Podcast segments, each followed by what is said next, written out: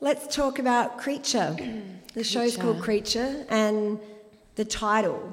The And- title. And, Mariana put a lot of thought into the title. We, we met in London in November talking about the show. Um, we came up with a few ideas. So tell us through why you landed at Creature and what that word means to you. Um, I was thinking about the word creature and the fact that it really, on a very basic level, means to create.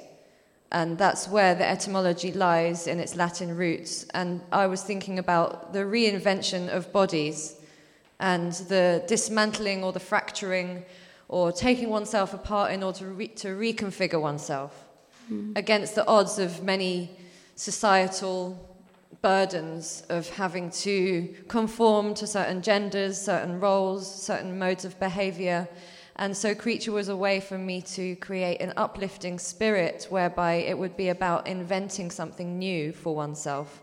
So, it's really about invention and, um, and taking it to a, a- a fantastical realm through fiction, where fiction isn't just a fanciful idea, but it's something that could be a real hopeful reality. Um, I remember, you know, it's interesting. We, um, oh, of course. I'm sorry. I got. I wanted to read. I wanted Mariana to read. So when she came up with this, um, this idea of creature and what that meant, she actually only recently wrote a sort of response to it. Maybe you could talk about that, and you would have seen it when you enter the gallery, the wall text. And I, just at the last moment, was I forgot, invited Mariana to read it out to you um, tonight. So let me tell you all the story. The story of creature. Creature, creatura, cre- crea, create. A new creature orbits into view, one that has been shattered, broken, and disturbed, but miraculously reconstituted, rediscovered, and refound. As a bad good girl, I would try to break my own body parts, ramming my knees into corners, slamming encyclopedias onto my bony wrists. Don't mistake me for a depressive youth. I was simply exposing my inner ogre. One day, hanging upside down like a bat, I cut off my arms and in their place grew wings. My hair fell out and out grew thorny antlers. My toes morphed into hooves. They threw me onto the operating table and told me I was a sick girl. I had all the symptoms fainting, nausea, dizziness, insomnia, irritability, nervousness, anxiety, sexual desire. They cut out bits of me to cure me, exorcising the demon inside with a scalpel. One time, when they were chasing me, I stopped running. I prized the knife from their fingers and cut off my nose and upper lip, grinning through my curtain of blood. They threw me into a fire, and tall flames licked my rancid flesh. For a short moment, I died. Suddenly, from my mouth came a sharp, a little sharp, ecstatic breath. I was not dead. I was pretending, fainting, as feigning. I felt returning. I felt elated. And joined by rogues, beasts, and other creatures, we flew unscathed through the still burning fire. Amazing, thank you. And I want to I want to touch on that text and I when you read it to me and Jess we kind of jumped up and down and we're like that's the show that's the show um, which is way more interesting and creative than a, a sort of curatorial statement from Jess and I.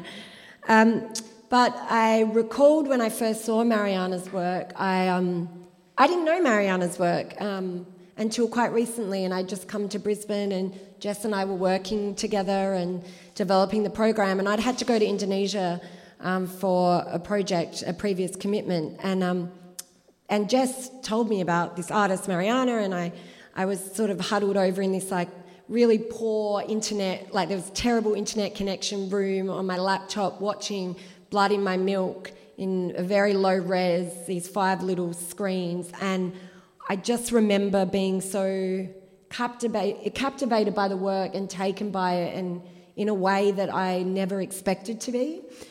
I think that it, somehow through its, you know, its visual richness and, and its conceptually and its complexity, it captured all of these really complicated feelings that I had about my um, my body, um, both from like my obsession with how I look and and my appearance, but also my kind of weird health paranoias and um, phobias. And it, and it, it's sort of I think these are complexities that we're all grappling with, um, and particularly in this kind of cultural moment um, that we're living in. And you just mentioned then um, the words in that speech anxiety, nervousness, all of these kind of descriptive words to talk about the state of, that we, of our bodies that our bodies are in. Um, and it's really hard for me to kind of encapsulate at what moment I felt that in the work. Um, but you often, you've t- spoken about your practice has been about a kind of contamination and spreading like a disease. And I feel that when I see your work. Um, can you speak a little bit about, um, I guess, the process in creative creating these works, artistic progress uh, process, and where it came from? With all of the work? Yeah, I think yeah. So um, the first, the first thing I'd say around contamination is that um, I don't have. I've always allowed my work to be the governing driver. Like each work couldn't exist without the one before. There's no separate compartmentalized structure where I'm making mm. one idea and then another separate idea. Every single one has fueled the next. Um, so much so that the characters reappear through several films.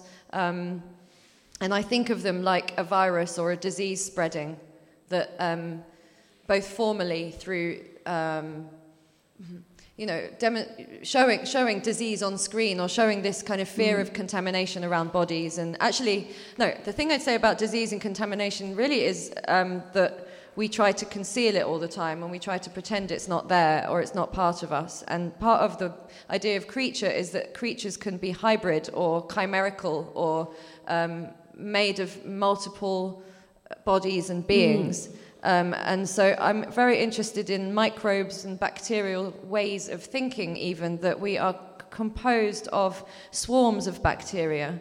Um, we are, are, were always already hybrid, and so the work tries to be borderless in that sense, which takes it into a kind of political realm, I suppose, but it's really about thinking of oneself as not separate from the next species or human or body. Mm. And so contamination is a governing theme in the work. Mm uh, mm. in many, many levels. Yeah, and I think that's really evident in Blood in My Milk, which is the main. And Blood in My Milk, as in itself, the title Blood in My Milk is like you don't really want it there. Mm. No, you most certainly don't. And so that work is obviously the, uh, you know, a really major, probably, I don't know, maybe I'm speaking on behalf, but the most ambitious work, body of work you've made, do you think? Oh, no, maybe not. Say okay. That, like making myself faint repeatedly. Yeah, that's true. But um, the work was uh, it's a new it's a reasonably new work, but that came from originally was an evolution, I guess, of four existing single channel narrative uh, films that videos that um, that Mariana made. And so, thinking about this idea of contamination and contagion and spreading like disease, in a way, all those pre existing works that came beforehand um, culminated into Blood in My Milk. And you've spoken a little bit about it being like building a body, and maybe you could talk a little bit about that. Yeah, and so, the parts. Um, the parts of Blood in My Milk used to and still do consist of four separate films called The Udder, um, which is a story around the disease mastitis, which um, udders contract. And any farmer will know the threat of mastitis, which is also common in breastfeeding women, the, the disease of the mammary gland. Um, through to blood, which was centers on a nose operation, which was conducted by Freud and his collaborator, um, who uh, came up with a theory that you could cut out parts of the nose to cure women of menstrual problems and masturbation, um, which was a real scientific wacky theory um, in the early 1900s that was uh, implemented. And uh, one of the parts of this, one of the chapters restages a case of Emma Eckstein, who was one of Freud's patients who suffered severe hemorrhages after um, a botched nose operation. Then it goes from so it goes from the breast or the udder to the nose to the leg, and then we look at cyborg cockroaches and the vascular system. So all all the while we're looking at fluidity. So there's the milk, the blood, the veins, the breast, the nose, the leg. And then we go in the final part up to um, away from the fluid and into bacteria, which was filmed in a Botox um, manufacturing factory. Um, and there we go up to the voice. And so, in some ways, I think over many years I was trying to achieve or complete some um, slightly warped, you know, dismantled or disfigured body.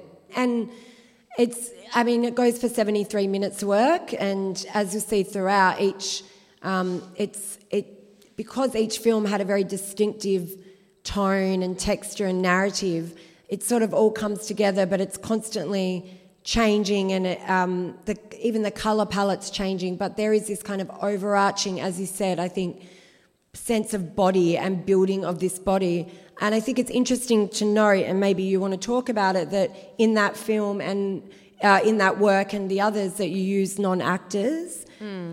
Yeah, everyone in the work, in all of the works that you'll see, are real people, um, if that makes sense. Everyone's a real person. But uh, they are, so it, I, it started with me researching robotic farms. It documents the, ro- the change from manual methods to robotic farming. And I was curious as to how this was changing our ideas of nature, what we can call natural, what's a natural system. If we've got robots plugged into teats, then what does that mean for our perception of the landscape? Of, and so it's where these sort of biological meets the technological. And so the uh, point I was making was Not non actors. non actors, yeah. So um, I went to farms and I chanced upon this. Uh, I actually got lost in the forest. It was very much like a fairy tale. On look, trying to find the farm, um, I got lost in the forest and had to get picked up by the farmer. And in the car was this nine year old Isabel sitting there very quietly, very shy. And I looked at her. and um, I, I just knew that like she was going to, and then I met Simon the herdsman who was profoundly deaf and all these characters that I met on the farm, I thought, well, this is magic. And I decided, um, because I was interested in making the udder the protagonist of the film, you don't really see any cows in, in it. You just see the udder, the organ, the productive organ. And then I thought, but udders can't speak. How are we going to get the udder to speak? And so I, I almost used Isabel as, a, as, a, as the udder's mouthpiece. And so her nose, through editing and montage and surrealist, nightmarish, associative imagery, we cut from the nose to the teat. The teat gets cut, but there's an implied cutting of the nose, which is a reference to a kind of a saint who cut off her nose to save her virtue. There's all these stories of self mutilation coming through uh, the point again of being non-actors. And the cyborg cockroach inventor went to Texas to film her and her PhD students, embroil them into singing a song. And um, so, but they're really doing their thing, and that's the point. Is that I, I meet them on a level where they're doing their job as they would, and then I add some pinches of uh, fairy dust. So, yeah, fairy dust. There's a lot of um, storytelling and fairy tales in your work. Yeah. And, um, And sorry, the, ma- the magic character at the end is, the, is a voice surgeon who you hear singing, who is um, also a trained uh, countertenor. And I met him, and he sings in a church professionally. He's, this is half his job is to be a singer, and ha- beautiful. You hear his voice, and half to be one of the best voice surgeons in, in the UK. And so I said, Do you want to put your two halves of your life together? Because he'd never done that. And then we made a medical musical. uh, so, anyway, No, puts ER to shame. Um, I want to touch on two things that you've mentioned there. One, I want to talk about storytelling in your work and the way that you do it in this really non-linear kind of fashion. And, and that's, I guess, what I was trying to articulate at the beginning of the talk was that when I saw your work and I encountered it, I couldn't quite put my finger on which moment it all clicked into place for me um, because often it is surreal and um, fantastical and um, constantly evolving and changing. So I'm interested in how you employ, I guess, storytelling in that way and, and why you're interested in telling stories in a sort of more surreal, ab- abstract, non-linear sort of way. Yeah. I mean, surrealism in a kind of Dada sense was really uh, a, a movement against fascism. You know, so it was it came from a need, not a kind of just skipping around. Uh, la la la, you know, doing what. So it comes out of, uh, I think, a need and a need for a survival through uh, other worse horrors. So I think, in in a kind of earnest sense, that's why I use it. I think I use it because it's that sort of gallows humor. like, where can we go? All we can do is let it out and sing. mm. So um, part of it comes from deep. Um, um, a, a, recognition or understanding of the world through having to invent stories and having to survive through uh, the imagination, mm. and that the mm. imagination is the most powerful tool that we've got out there. Mm. And so that's um, that's that. And then there's other other sides of it of working with children that I, I like to create environments that they can play in so that the work isn't just for the viewer, it's also for the participants to feel that they can belong to a world on set, that they're not just delivering lines. I create environments and atmospheres. I, I, you know, I don't, um, we're not pretending to be inside a nose, we are inside the nose when we're on set. And so the kids take that on. They take that logic on, and we all, we all envelop that. And then we all go with it. And then the magic can happen. And something I've never asked you, which is slightly um, off topic, is these stories, these histories that you're interested in or things that are happening now. How do you find them and what makes, you know, you just kind of stumble across these these stories, these narratives, these people? Is it fairly organic or is you go into deep kind of research or? Yeah, I think it's multifaceted. Lots mm. of it's personal. Lots of it stems from, um, I think, must stem from my bilingual or by nat- by by position by position. okay, start again. Um, not talking about sexuality here. I'm talking about my um, uh, upbringing in Croatia, in Yugos- former Yugoslavia, and in uh, now Croatia. And so, coming from a, a war-stricken place, that when I was a young girl, understanding that that was over there with my family, and also some of the grim and wonderful stories that come out of that uh, folkloric tradition. Mm. Um, and it's always, you know, way darker than we might think. Mm. And it's being given to kids, and that's just what you grow up on. So mm. it's, um, and then the storytelling. Uh, I've forgotten again.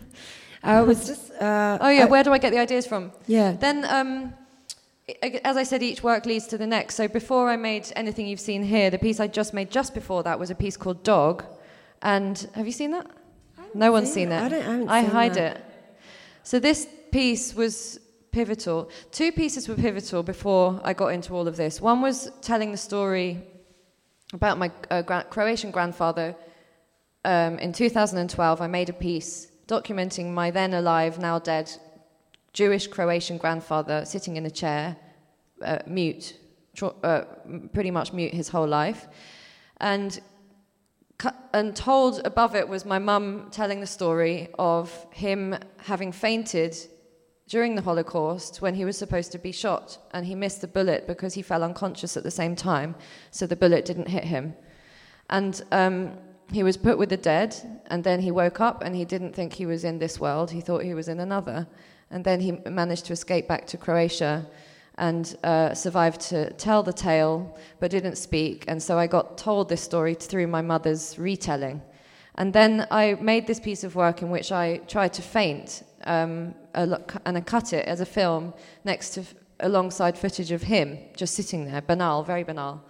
And um, and then that's what three, four years later became Faint with Light, which is the light piece, which was partly inspired by him, but partly inspired by the fact that I was so disappointed with the image of my fainting that um, uh, I, I, can come on to that later. But I think the point was that that was a revelation and a, an epiphany for me where I was collaging um, an intervention mm. on my part with a documentary truth mm. or, or, or, a story that I'd been given. So there was mm. this, and then the next piece, dog, I asked a, an actress, an older lady, to play the part of my dog in a dog training center. And we have a room a like, bit like this with about as many people, all with their dogs, and I come in with this old woman. Um, and we do the training together. And so again, I was t- taking a situation and I was implanting my intervention. And mm. then after that comes the udder. Mm. And then I started thinking about the organ instead of the animal and interspecies and thinking about like, I don't know, the em- empathy mm. and it goes on from there. And that's, a, I guess, a contamination that we talk about with your work. One thing leads to another, even though they might be quite disparate. You know, they might seem quite disparate as an audience member coming in. Yeah. Um, but that is a good chance to talk about Faint with Light, which is the sculptural, the light sculpture in the second gallery, which for me, so I hadn't, I hadn't seen it until, you know, in the last few days because I'd only seen documentation of it, of course. But I even, I remember seeing that, the documentation, and it being very affecting. It really affected me, and um, in a very visceral um, sense, it's a real experience to be in that work. Um, and Mariana, you touched on um, on your grandfather's story and how um, that experience, that traumatic um, story of survival, and how that sort of led you to think about the work. And I'm kind of interested in its evolution, um, not only sculpturally, um, but formally, but also conceptually, um, talking about hysteria in women and that performance. Yeah, so there's a painting by Andre Andre Bruyère, if I pronounce his name correctly, painted in 1857, which is a image of um, Charcot, the doctor uh, um, uh, who was working in the hospital Salpêtrière, and he would um, host these um, hysteria sessions, if you like, and women would.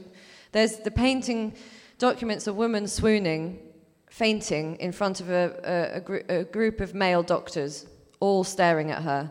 And so this was considered to be a demonstration of hysteria, a proof that it existed through the symptoms that were noted at the time as being dizziness, nausea, fainting, etc., sexual desire, masturbation, blah, blah, blah. And so fainting was one of the key five main symptoms of hysteria. So if a person fainted, they were deemed hys- hysterical.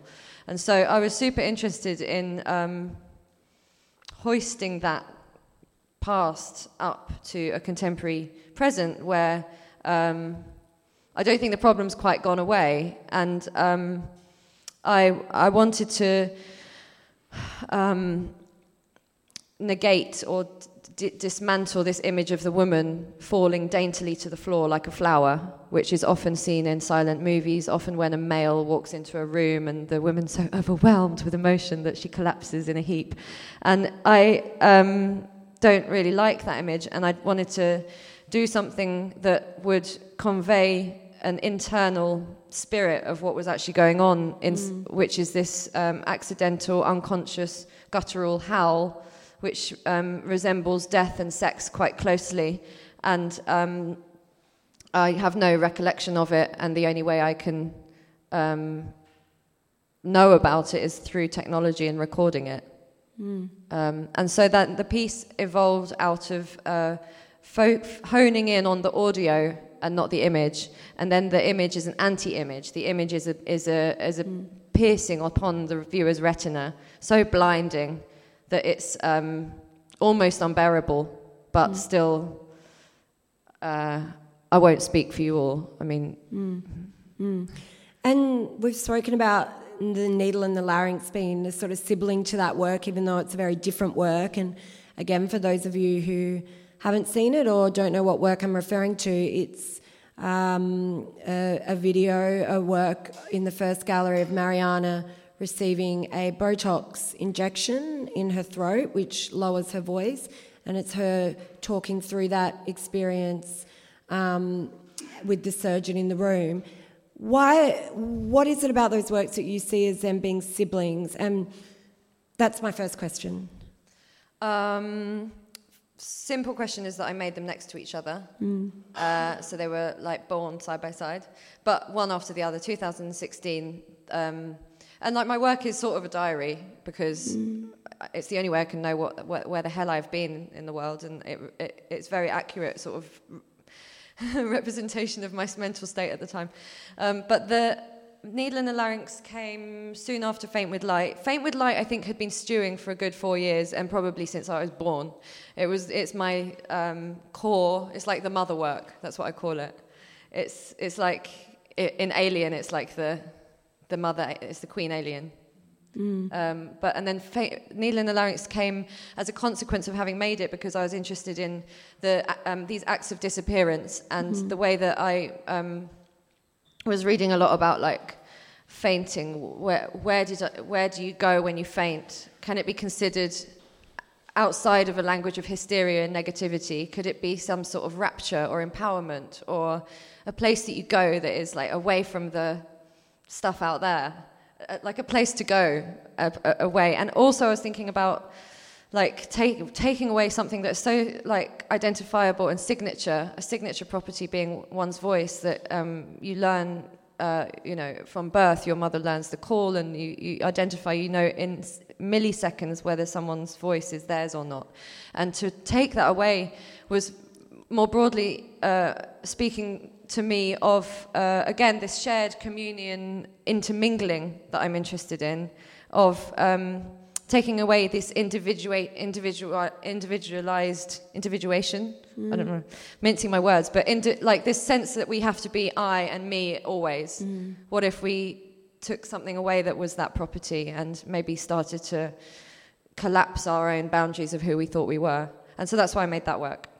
Yeah. And I think that we've spoken a bit about in that work, the needle and the larynx, sort of vo- the role of voice in gender and I think both of the works um, touch on uh, positions ascribed to women, perhaps, mm. or the ways in which femininity is defined. Um, yeah, I mean, the Margaret Thatcher is a really good case because she had elocution lessons when um, she was the Prime Minister to um, lower the pitch of her voice and also to create a kind of gravitas around her, which was uh, aiming to gain power. And what's funny is that in this work, I my voice was so weak to the point of hoarseness for several days, and then I lived with this quite uncomfortable, shitty like like you know it wasn't it wasn't um, it wasn't a Thatcher voice, put it that way. Mm. It was uh, um, it was an experiment. I was using myself as a guinea pig, and I wasn't so concerned with whether I would sound. You know, I wasn't trying. I wasn't after a growl. I was after. So. Um, it comes in it comes with all of these really problematic ideas also the condition that in, that's mentioned in the film called puberphonia is a condition um, in which men think mm. their voices are too high um, and so they try to make it lower through this injection as a temporary measure and then can go for a more invasive permanent procedure. And so I found that really haunting and um, really much more about our perception and societal expectations of what one is meant to sound like or look like or be. So I wanted to probe the categories of boxes that we find ourselves in and just push it over. Keep probing. And your work certainly does that. And just to talk about both those works as well, about your position in them and pushing your body physically. Mm. I mean, both of those um, works, you've really pushed yourself into a, a, different state or disappearance in a way. And maybe you could just touch on that about the importance of you pushing your body in those works and what that kind of spoke to or meant to you. Um, I often get asked why, how, what does your parents think? What the hell's going on with your brain? Um, who are you? and um, honestly, I think the behind the scenes is much more difficult than the on screen uh, physical endurance, actually. The, the entire practice is an embodied one. Mm. Um, from the moment I wake up to the moment I go to bed, and it has been for many, many years. And so I don't see this as a um, a particularly grueling act. Um, the procedure. So I do I do slightly def, defy in a way what you're saying because I, I think I, I, researched, I hired a medic, I had oxygen, I had bean bags, I had a very, very, very expert surgeon, um, I had a producer and a really skilled people around me. So part of it is um, just to emphasize that I'm also a filmmaker and an artist, therefore I am also allowed to exaggerate and lie. Um, that like that is filmed at a really high frame rate and it, it lengthens a five minute procedure into one that's about 15, 20 minutes long. Mm. And so um, it's uh, I've been I've been working hopefully on my skill, my you know the ability to actually make an image and combine that with sound and create an atmosphere in a room. And it's not just that I'm standing on a thing and just like slitting my wrist. You know, it's not yeah. it's not that. It's just not that. It's really about storytelling and trying to um, like work to convey um, my point in the most communicative way possible, and that mm. involves sometimes putting my, using my body as a material. Mm. Um, I, it's a means. It's like a palette, except that the body has a limit. So it's like a camera or a paint palette or a sculpture with their tools. That my body happens to be one of the materials I use in amongst many others. Mm.